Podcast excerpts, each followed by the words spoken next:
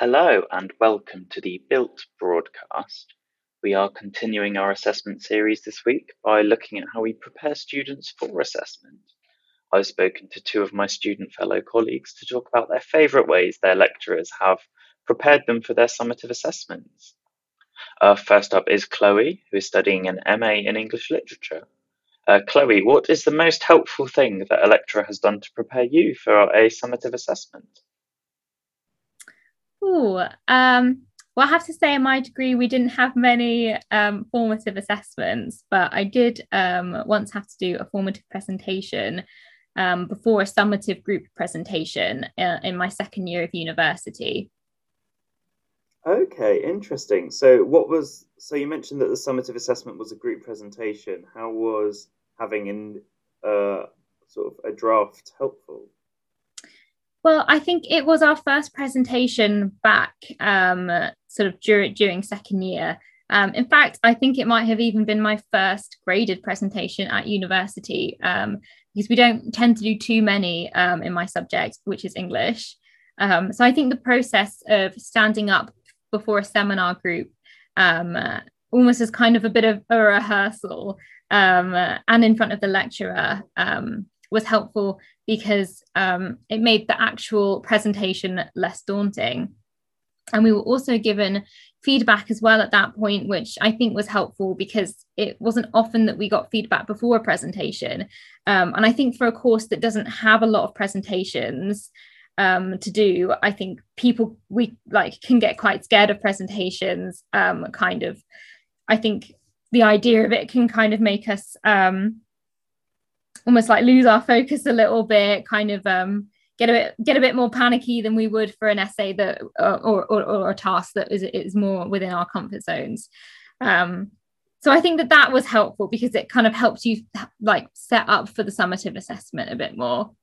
Uh, and i guess also um, something that again made us feel more relaxed was the fact that we had to come up with like silly group names that were kind of like related to our presentation topics. Um, and as silly as that sounds i think um, it was like a really nice thing to do. And it just made the the whole process of assessment more fun um, and also just kind of encouraged like collaboration between the groups as well. Um, it definitely like helped uh, help me bond with my presentation group I I love that. I love silly group names. That sounds amazing. Um, so you mentioned that you sort of do quite a few essay based and written assignments. Um, which types of assessments do you feel most comf- comfortable and confident doing?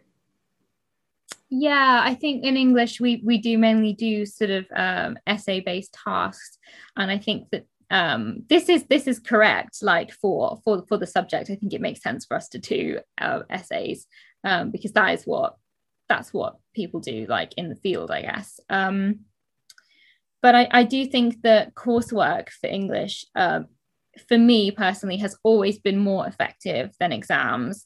Um, i think um, exam based assessments for for my subject don't just don't quite really cut it don't really allow the student to kind of show a deep understanding of the topic um, which degree level you really have to you really have to be showing um, and also like i just don't think that they're like particularly like practical for the subject either.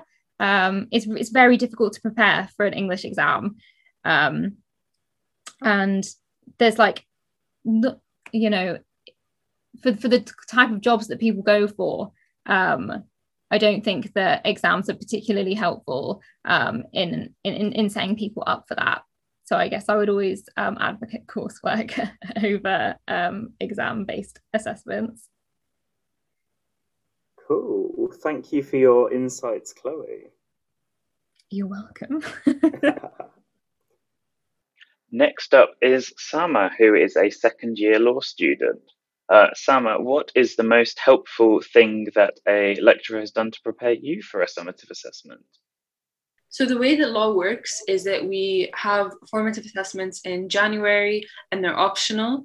And then we have summative assessments uh, throughout April, May, and June. We have coursework, uh, which are long, extensive essays. And then we have this year, we had um, TOBAs, which are the timed open book assessments uh, instead of exams. And I think uh, because the opportunity um, to submit assessment or to submit writing for feedback throughout the year is quite limited to this one chance. Um, the, the real benefit comes from what the professors or what the tutor group for the specific module do after we submit those um, formatives. So, for example, for one of my modules, um, the tutor obviously gave us extensive feedback, um, gave us the opportunity to meet with him one on one, which was quite helpful. And then he had um, several revision sessions for the whole cohort, um, which were basically talking about trends he saw in the formatives.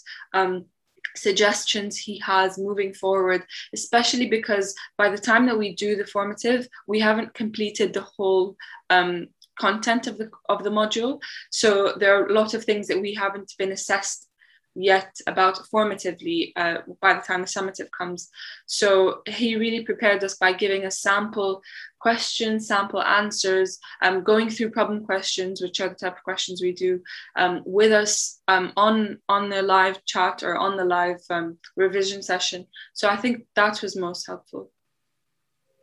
Yeah, definitely. I can see how that would be helpful. Um, so, which assessments do you feel that law students are most prepared for? So, you mentioned that you do sort of very similar ones. Uh, which do you think students are most prepared for?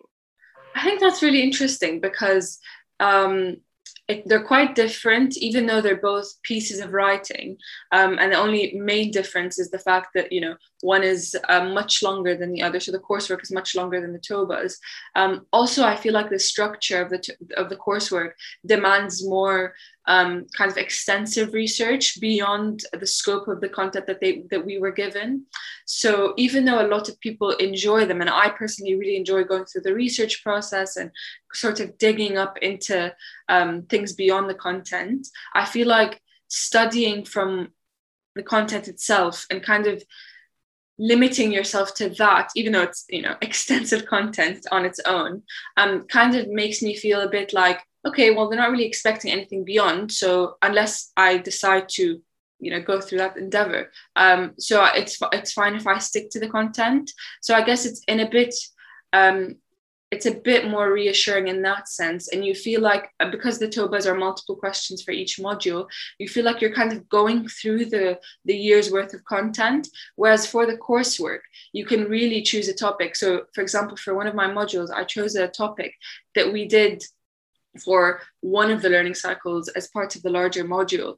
Um, and I, you know, dig deep into researching it. And I felt like I wasn't able to review the rest of the content. Um, but I feel like, yeah, it's really personal preference more than anything.